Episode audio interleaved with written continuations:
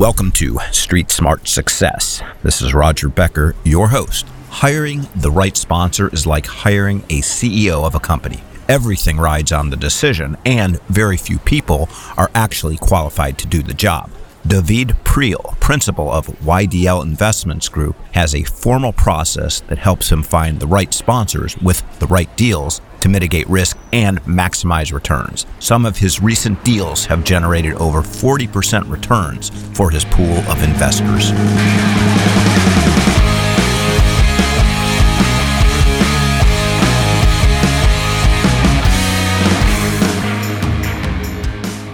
So today we have with us a man from the Holy Land, the land of Israel. I've been looking forward to doing this podcast, Jerusalem specifically. He is the principal of YDL Investments Group. He helps people with as little as 30,000 bucks invest in cash flowing US multifamily. He's placed close to 8 million dollars helping people uh, get return on their money. He is David Priel. David, welcome to Street Smart Success.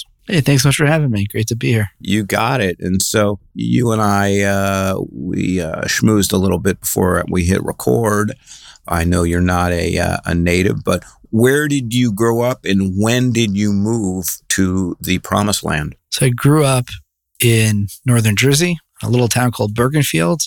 Most people have heard of Teaneck, which is more nearby that. Um, I spent some time in the city, and my family and I moved here in about 13 and a half years ago, 2008. Got it. And uh, what prompted you to make the move?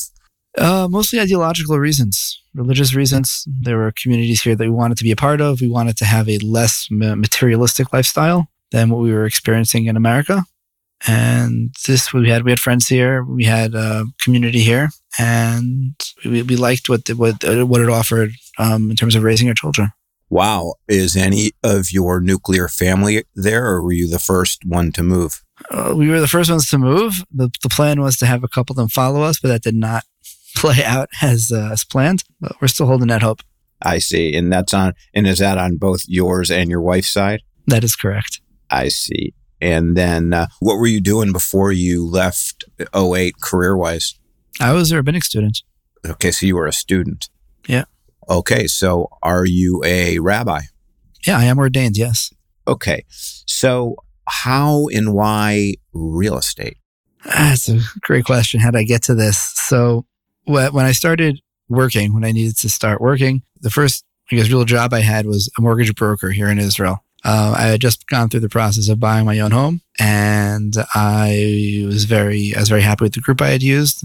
They're called First Israel Mortgage still up and running today, doing some great stuff. Uh, anybody listening needs to get a mortgage, definitely check them out, firstisrael.com. And so I joined their group and I was doing mortgages here in Israel. And in the course of doing those mortgages, I came across a, a lot of families who had some significant, they could have up to $200,000 even and couldn't afford to buy anything. Because unlike in the US, the mortgages are capped at 70% technically 75% for some people, but a lot of place people were stuck at 70%. You weren't able to finance your closing costs. So you had to come up with about 40% of the money in a lot of situations just to, to buy a home. And, and the cost of housing is very high relative to income. Um, at the time, a couple of years ago, I saw a chart, a few years ago, I saw a chart that had a, as a graphic showing the, the cost of housing relative to average salary. And like in the US, and it was like two, two and a half years of average salary, bought the average home. And in Israel, it was like 12 and a half years. That's just to put a perspective on how difficult it's to buy. So I had a lot of people coming my way and they had a little bit of money and they couldn't buy anything. And, and I wanted to help these people out. I had been investing in the markets uh, passively since I was a teenager. And in 2008, when everything was kind of crashing down, I decided it was a great time to get involved. So I bought my first stock in 2009 and that kind of started me on a whole different journey, which is kind of beyond the scope here. But I knew there were investment options out there and people were just kind of sitting on the money in their bank and it was you know between inflation and just you know money sitting there so let's just use it for stuff it was being depleted. So i wanted to find an opportunity for these people to you know do something with that money and maybe you know but one day be able to buy a home for themselves or help their kids out or you know just retire normally. And after looking around a while and and kind of as we settled on uh, us multifamily and commercial real estate as a way to diversify into multiple deals. That's how we structured the company to allow people to go into many deals. That's more from my financial backing, that background. And we started helping people here. Originally was helping people here. Now we have half my client bases in the US. But the idea was to help people get started on real estate investing. So I have a lot of investors to that end who are some are some are new or have been doing real estate for a while, but some are new to investing. The the, the magic number thirty thousand comes from the fact you can diversify down to three deals at ten thousand each. So that's kind of the story of how we we got to where we are today. You said your financial background, and so what was that? Meaning, I started off in the stock market. My actual bachelor's is in computer science, but I spent years in the stock market studying it, learning uh, different investment strategies, trading strategies, and and that background is comes from a, the perspective that I gained is you want to have diversified streams of income. You want to diversify yourself to protect against downside, to expose yourself to upside. So when I started out in this real estate journey, my goal wasn't to become an operator and have X amount of doors under management or own X number of properties. My goal was to help X number of families create diversified income and long term wealth accumulation through you know, diversified real estate. So, so you are to this day we operate as a marketplace, not so much as an operator. Okay, so you got your degree in computer science. You said you have a financial background, and so uh, financial background in terms of basically just doing your own trades with your own money, or did you actually did you become a broker, or what what specifically was that? It it's a self education. I spent a lot of time learning about finance and investing and different options, and so I know I don't have any formal certifications in anything. I've looked into getting them in the past. I found a lot of them would be limiting in terms of once you gain certain certifications, it limits your ability to do other things. It opens up certain doors and closes other ones. So I never followed through on those. Um, so it's it's mostly self taught. So I have a question, kind of like an existential question for you. I mean, not existential to a rabbi. it's, it's so don't, don't, don't, don't, I don't want to let you down. I was, I was getting excited there. I don't want to let you down, David. Uh, no, in fact, it's rather prosaic and boring. I, I think compared to compared to that. But it's it's this. So I used to just because this one friend of mine in particular has been a very very successful real estate guy since I've known him. And uh, you know he just got really really rich you know fairly early on when and i'm gonna i'm gonna say fairly early on when we were like he's a handful of years older than me but like when we were in our 30s he was already killing it and he's filthy rich now and so i i got turned on to real estate through him and so i always just loved the idea of cash flow you know, and this is going back all that time. And I just thought, well, stocks, you know, you basically get a dividend of 2% or 3% and it's taxable. It's like, and, you know, come to this point, I realize, and I hear all these guys in, in multifamily real estate just go, oh, you know, all you know, we were in the stock market. Now it's, you know, stock market's terrible. I'm paraphrasing, but the gist is, is that you know the, the stock market's not the place to be it's too volatile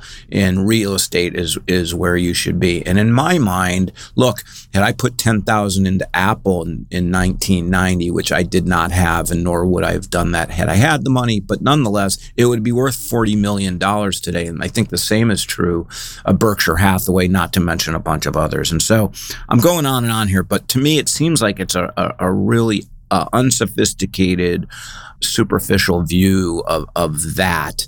And I'm probably tipping my hand too much here, but like, what's your view of that, having the extensive background that you do? Yeah, that's a great question. I did a webcast, a webinar on this a while back, the stock market versus real estate.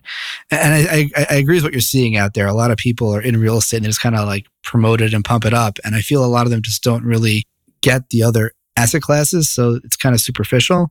Um, I'm a big all the above kind of guy you know, my business is real estate, but my, my mission is financial education. I just did a webinar today, a presentation today for 45 people. And I spoke about all different aspects of, of investing and finance and comparing investing to pensions and factoring in inflation. And real estate occupied maybe uh, two minutes of the entire hour presentation because, you know, there's a big financial world out there and there are a lot of opportunities out there. And real estate is one of them. And it's a great one. And, and I think people are foolish to not have it in their portfolio. But I mean, there's great stuff in the market. Uh, there's a lot of fascinating stuff you can do in the in the in the in the insurance space, life insurance space, and then there are all these small business opportunities out there. It's it's just you know we live in a world we live in such an interesting point in history where so many people have so much access to so many opportunities that like never existed before. And you go back even 50 years and, and the the access to these opportunities just wasn't there. So why limit yourself to, to one way to make money? I mean, I started off this presentation I did earlier today. I started it off by talking about part of what investing is about is you know, there are kind of two approaches to, to general finance in life. One of them is the old school approach of show up to your job every day for 30, 40 years and punch the clock and get your 401k or IRA retirement account, and that'll support you the rest of your life. And it's a very limiting path because if that doesn't work, you're stuck. Um, but what it's trying to do for people is make them feel good and feel like, okay, I'm not taking risks without what they don't realize is they're they're walking on this tightrope over this this this precipice, and if anything goes wrong, they have no they have no recourse. The other approach is to say, we're going to tackle this head on. There's risk in life. Life is risky, but we're going to engage with this risk. And the way we're going to engage with this risk is by is by learning about the different opportunities that are out there, investing in different ways. And you know, real estate's great today. Is it going to be great in 20 years from now? I don't know. I mean, it was great for a long time, but things change. So I'm not stuck in real estate. I'll do real estate today. If, the, if, the, if things change and real estate's not a good place to be, I'll go somewhere else because, you know, ultimately it's all about, you know, putting your money in the best places for yourself and your family. It's not about committing to one industry. Yeah, I was curious to know your thought on that. When you said you were kind of giving a litany of different things, your life insurance and, and, different things you can invest in. I think you said small business. When you say small business, I guess in that context, were you talking about in terms of actually acquiring a business or investing in one? What were you? What did that mean? I mean, either or. It's all those are all options. You know, there are small businesses that go up for sale for five hundred thousand bucks that are throwing off twenty percent a year, and it's mostly managed by somebody. So you can do that with your money. Um, there are people I know who are buying Amazon businesses that are throwing off 20% a year. You can, maybe 10% now. You can buy, you can go into these websites, uh, WeFunder, and you can buy into, I, I own shares. I, I, I bank with Mercury Bank. I own shares of Mercury Bank. They did a private offering to people through WeFunder to all their, all their clients. So I bought a piece of it. You know, there, there's so much, so many ways to be a part of something. Uh, did I put a huge part of my portfolio into that? No, of course not. It's a speculative bet, but you know, you have a couple of those, you have a couple of other things, you have your larger pieces, you have smaller pieces, but you're always on the lookout. You're always aware and, and, and thinking about what's happening in the world. You know, everyone talks about historical, historical, historical. I'm looking at the world today, where we are because of MMT and the way it's played out, the modern monetary theory. We're in a place we've never been before. And we have no idea where this is going to go. So, yeah, I know the stock market has had historically roughly 8% a year returns, but honestly, we are in uncharted waters right now. So I don't know what's going to be. I know that governments are trying to manipulate money supply to create unlimited growth. So I'm going to keep playing according to those rules for the time being. But I'm also aware of the fact that it can be turned on a dime. And I'm keeping an eye on that as well. You know what? Uh, scary, but I get it loud and clear. And it does just speak to having your eyes open and it does speak to diversity uh, just because tell me then, David, like what you do in multifamily. Um, I I did listen to a podcast you were on. That's how I found you, but it's probably a month and a half ago. And so I, I think what you're doing is you're finding opportunities and offering them to investors. And maybe you could fill me in on, on what you're doing, how you're finding sponsors, et cetera, et cetera. Yeah, so I, I have a partner He's also here in Israel. He has about he has 15 plus years experience in the underwriting space. So the way we divide up our business is I focus on the investor relations side and business operations. He focuses on the operator sides and deal flow. And what we've made his business is finding operators. We have a whole process. We have a very rigorous process, um, very thorough questionnaire and background checks and deal review and narrative review, where we spend a lot of time reviewing operators and how they work uh, making sure that their deals are good, their deals are consistent with what they said they were going to be, their communication is good, obviously criminal background check. And our goal is to onboard uh, um, two at this point we're onboarding two operators a month, and that's creating deal flow for us. And the idea of our deal flow is we want to bring to our investors, as I said, diversified deals. So uh, we set out with a mission in finding these operators to have operators who work in different markets, who work in different sectors. And to that end, in the last half a year, uh, we've done deals in, we bought an opportunistic uh, industrial property in New Jersey. We bought a multifamily property in Austin. We bought into a self storage portfolio in Georgia and Tennessee. We bought into a mobile home park portfolio in Georgia, Tennessee, and Florida. Very interesting. And we also we also had we also had money in a deal that was going to go to a mixed use portfolio up in upstate New York, and then that deal it was too, it was a massive deal, and there were some complications, and it fell through before it, before it closed. But again, the goal there is is is geographic diversity, diversification, um, asset class diversification, and you know it, it, it's so far so good. I see. And when did you start doing this? So I think we're coming up. We're somewhere around our five year anniversary of our first closing. Our first closing was back in February of 2017. That was a little three, not so little. It was a, a three uh, tenant retail property in Tulsa, Oklahoma. That's been a great little property, paying out 11% a year. Beautiful cash flow. Minor complications, but it's been great. So that was our first closing. And so we've been doing it about, yeah, so it's been about five years since our first close. Hey, Street Smart listeners, I'd like to introduce a great partner for you. As you know, insurance is one of the biggest expenses on the P&L. That's why I'm recommending Assured Partners. Assured Partners helps you lower risk and therefore can save you tons of money down the road. They insure over 2 million market rate and affordable units and are the sixth largest insurance property broker in the U.S. If you want a roll your sleeves up partner that blankets you with service, give Robert Band, Vice President, a call. Robert thinks like a CFO because he was a CFO for many years. Give Robert a call now at 305 467 5909. You'll be glad you did. So, what is the good, bad, and the ugly in, in five years? You know, you guys have created process around identifying sponsors. Sounds like you're agnostic, and you're clearly not agnostic, but you're agnostic on asset class.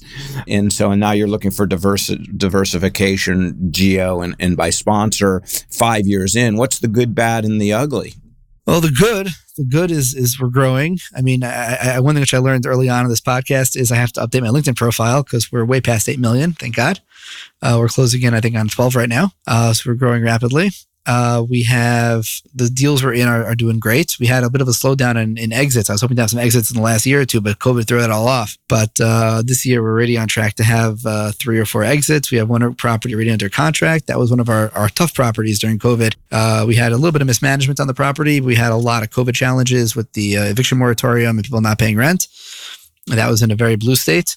Uh, so we had a lot of pain over there. No, no distribution distributions for about a year. And then we got a buyout where our investors are making on a two year hold, they're walking away with 44% profit. So, you know, it was a painful deal and we're leaving money on the table, but you know, that's, that's pretty solid for a tough situation. Um, we have another deal that we just put on the market. We haven't sold it yet, but we've been in that deal now for about a year and a half. And again, we're looking at something like between 60 to 80% to our investors. That's phenomenal.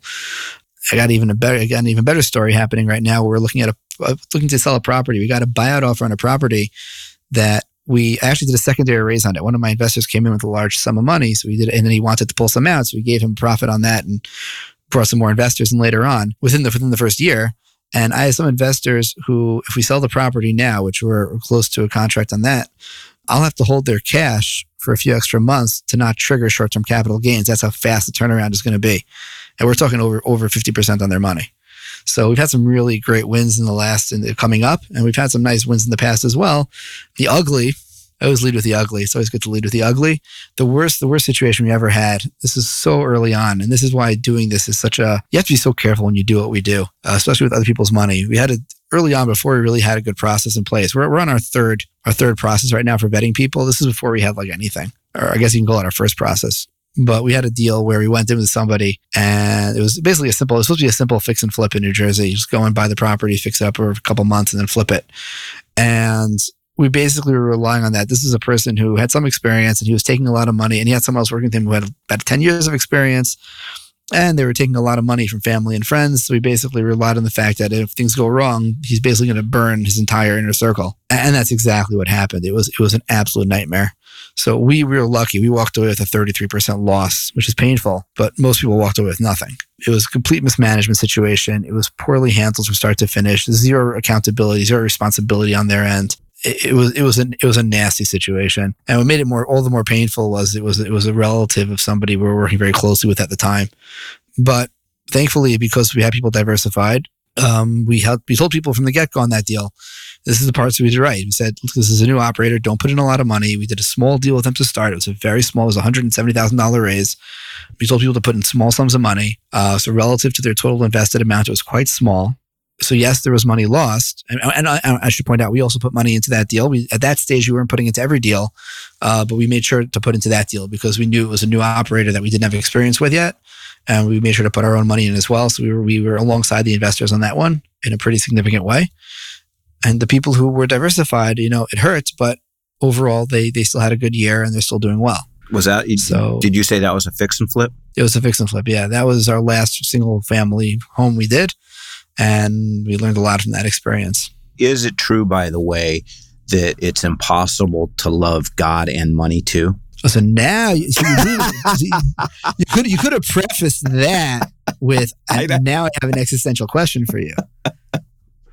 Yeah, I, I, would say it's impossible because I think anybody who's true to themselves, if you're loving money, what does that mean? You're loving money. You want you want to go down this road? You want this? Is, I mean, no. this is a pretty deep rabbit hole we can go in here. no, I mean I do, okay, but, but, not not on the podcast. Give not not I do, but not on the podcast. anyway, uh, so forty four percent return, fifty percent return. Were those multifamily deals, or what? What were the assets? One was uh, two are multifamily. One of them is was a ground was a ground deal. Ground up, you mean? Yeah, we're supposed to do a we bought land. We're supposed to do a ground up development. Then we got a crazy buyout offer that we're still working on finalizing. But uh, yeah. you mean on the land? They just bought the like you're flipping the land as it turns out because you just got a better. Uh, yeah, we're, yeah, we didn't even yeah we, we didn't even finish the permitting process, and someone wants the land from us at a crazy price. Uh, and then you said you're on the third process of vetting, so uh, sponsors. And so, what are you doing on your third on your third iteration that you weren't doing first or second?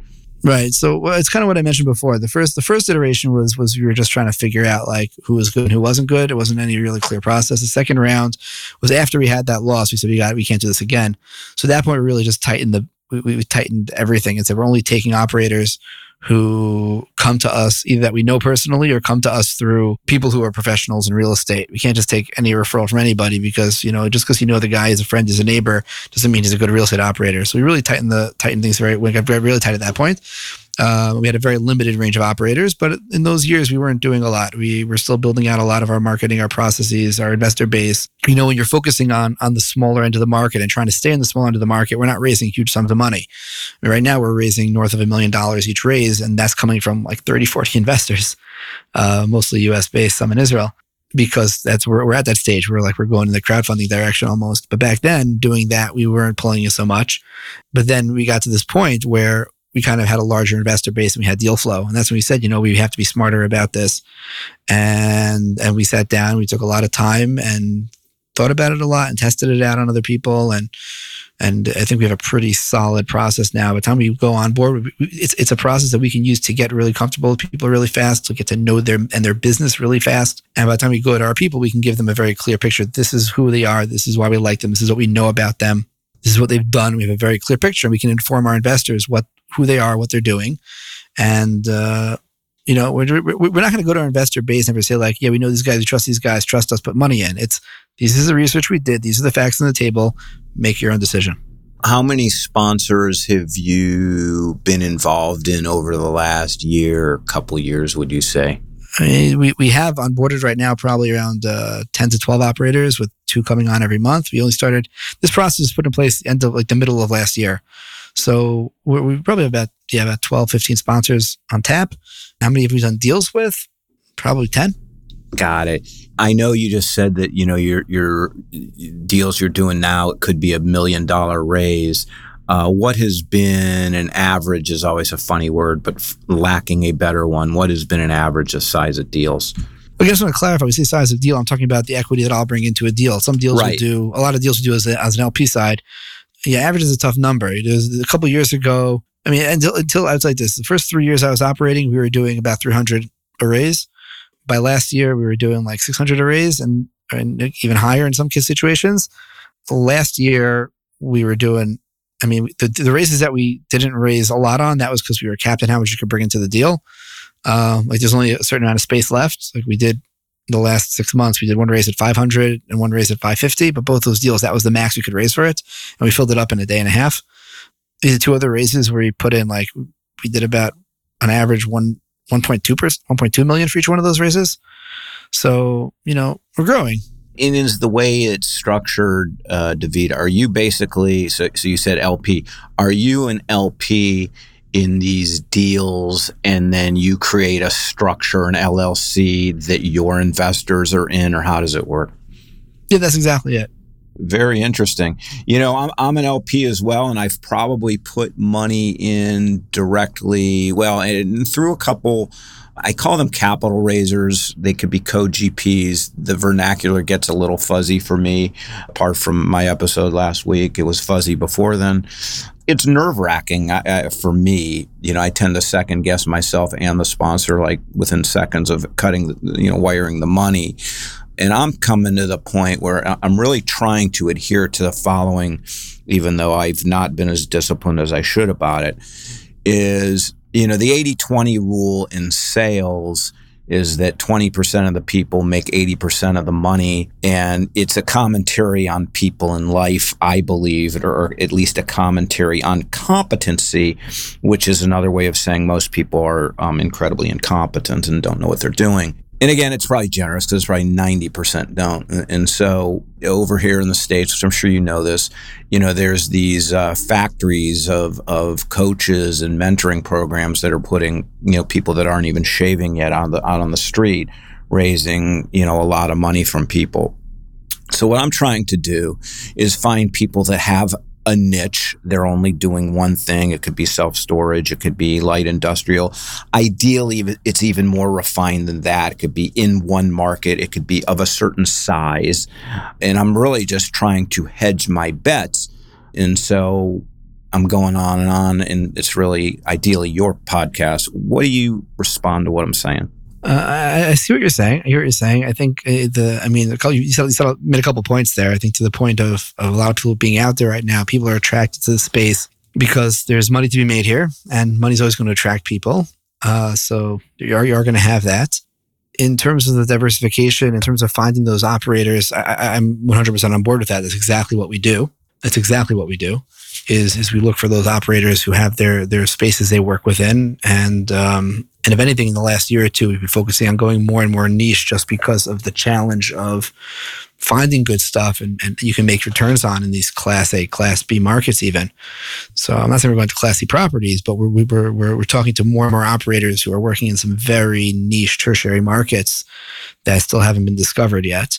So we're finding some interesting returns over there. And that's something we're doing. So I think kind of what you described you're trying to do for yourself is what we're doing for our investors how would you i'm going to like make up my own, own word here hierarchize which you know clearly isn't a word what's the hierarchy in terms of like what it, would you say is the number one thing that you look for or that you try to avoid in, in finding a, a sponsor the number one thing yeah number one thing i would say is is obfuscation to see if they're if to, to, get, to see if they're obfuscating if they if they're hiding anything, if there's anything which is not clear, if they're beating around the bush on anything, to me that's a huge red flag because you know if you're not professional enough, if you're not um, experienced enough, those are things you can make up. But if you're gonna if we're gonna partner together, I'm gonna send you a wire for you know today 1.2 million dollars of other people's money. There has to be total daylight between us. I got it. You know, one of the things I'm I'm trying to do, not trying to do, but I've c- committed to doing because I've been investing in any kind of meaningful way in the last, uh, I'm going to say 18 months. In maybe even that's even on the high side. I've, I had some money out there, but really in the last year, and um, nothing's gone bad. As it, you know, but again, the market has carried a lot of, and, mm-hmm. I made some decent investments, whatever, uh, that seemed to be doing well. But I, I, will tell you one thing now that I'm in a, a year, a year plus, that I think says a lot. It doesn't necessarily say everything, but it's the reporting. And so, what I'm going to be doing moving forward is just I'm going to try to never forget asking for the reporting because that's all over the map. I will say in terms of the sponsors I'm working with is some people they're just they're just flat out unprofessional, which by the way doesn't necessarily mean they're not good operators, but it's a it's a process of ruthless exclusion. And in terms of like vetting sponsors moving forward, it's just one way to do that. And you know, I guess conversely, sophisticated reporting doesn't necessarily mean they're great operators on the one hand, but on the other hand, I think it kind of lends itself to that. The other thing I'm looking for is vertical integration, especially in the multifamily space, because I think that's very meaningful and a really tight geographic location. Anyway, FYI. No, 100%. Uh, one of the things that we check for when we vet a new operator is we ask for three deals that closed over a year ago and we ask for all the reports that were published on those deals. Yeah, it's a great idea. And we review all those reports so we can see how it's operating and we see how they how they communicate. Would you ever or have you invested in, uh, and I'll use the term because I can't come up with another one, capital raisers. So, in other words, these guys that just raise money for other sponsors. Have you invested with any of those guys or is it all direct? No, with me, it's got to be direct. I've had some of them raise with me, uh, but I have to be direct because I take that degree of responsibility and I have, we have, a, I mean, the, the, what I offer to my investors is a very high degree of accounting and reporting on what's going on and clarity into what, what who the people are. And that's why my investors trust me. So I, I can't go through anybody else. It can never be that way. I have to have a direct line of communication with the operator. If you invested in deals, and maybe this is more on the multifamily side where there's different share classes, A and B? Sure. And, and do you have a preference? No, as long as it makes sense. I have to understand how the different share classes all line up.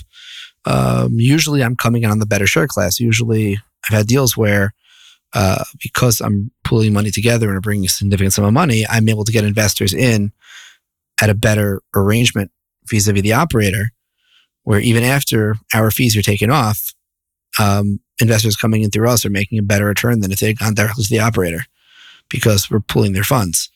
I, I myself use a use a multiple class structure in my entities. I, again, I take, as I said, I take the thousand dollar investments. I, can't charge the ten thousand dollar investment investor the same way I'm charging a hundred thousand dollar or the five hundred thousand dollar investor. So I also create classes of investors with different levels of fees. Interesting. So did you say on your with your own funds? Did I hear you correctly? You might do different share classes when you're just dealing with your own money.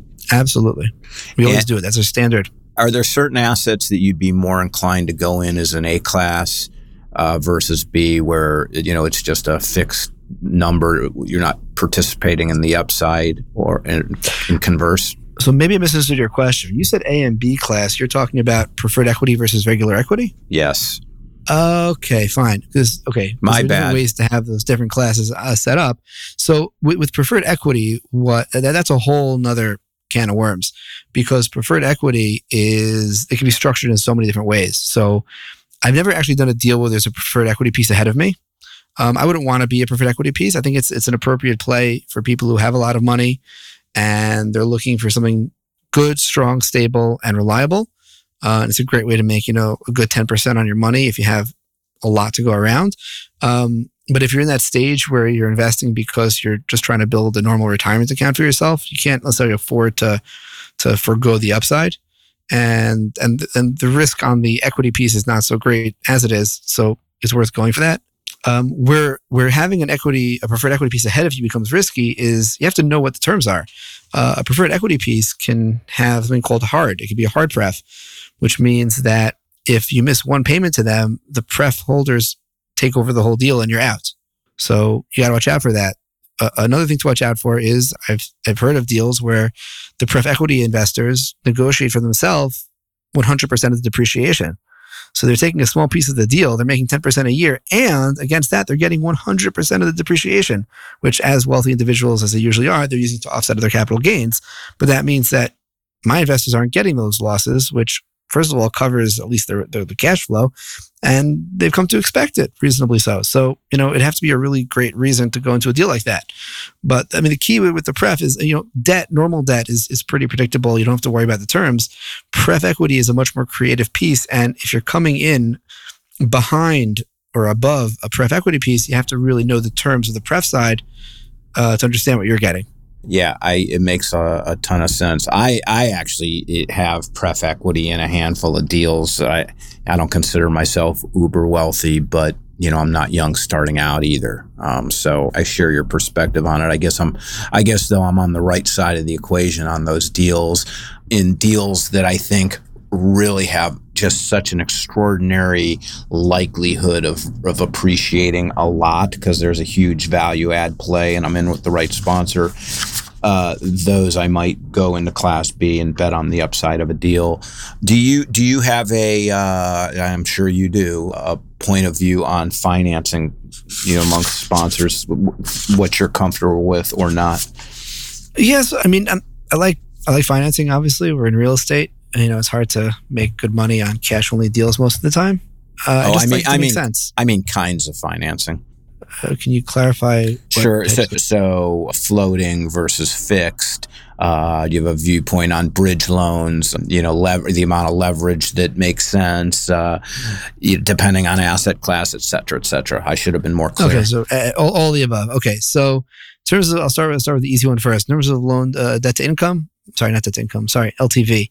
Um, deal has to be strong at like a 70 or 75 maximum LTV. I've seen deals where they'll push it to 85% just to squeeze out like an average middling return, which tells me there's kind of like financially manufacturing a deal, which I don't like.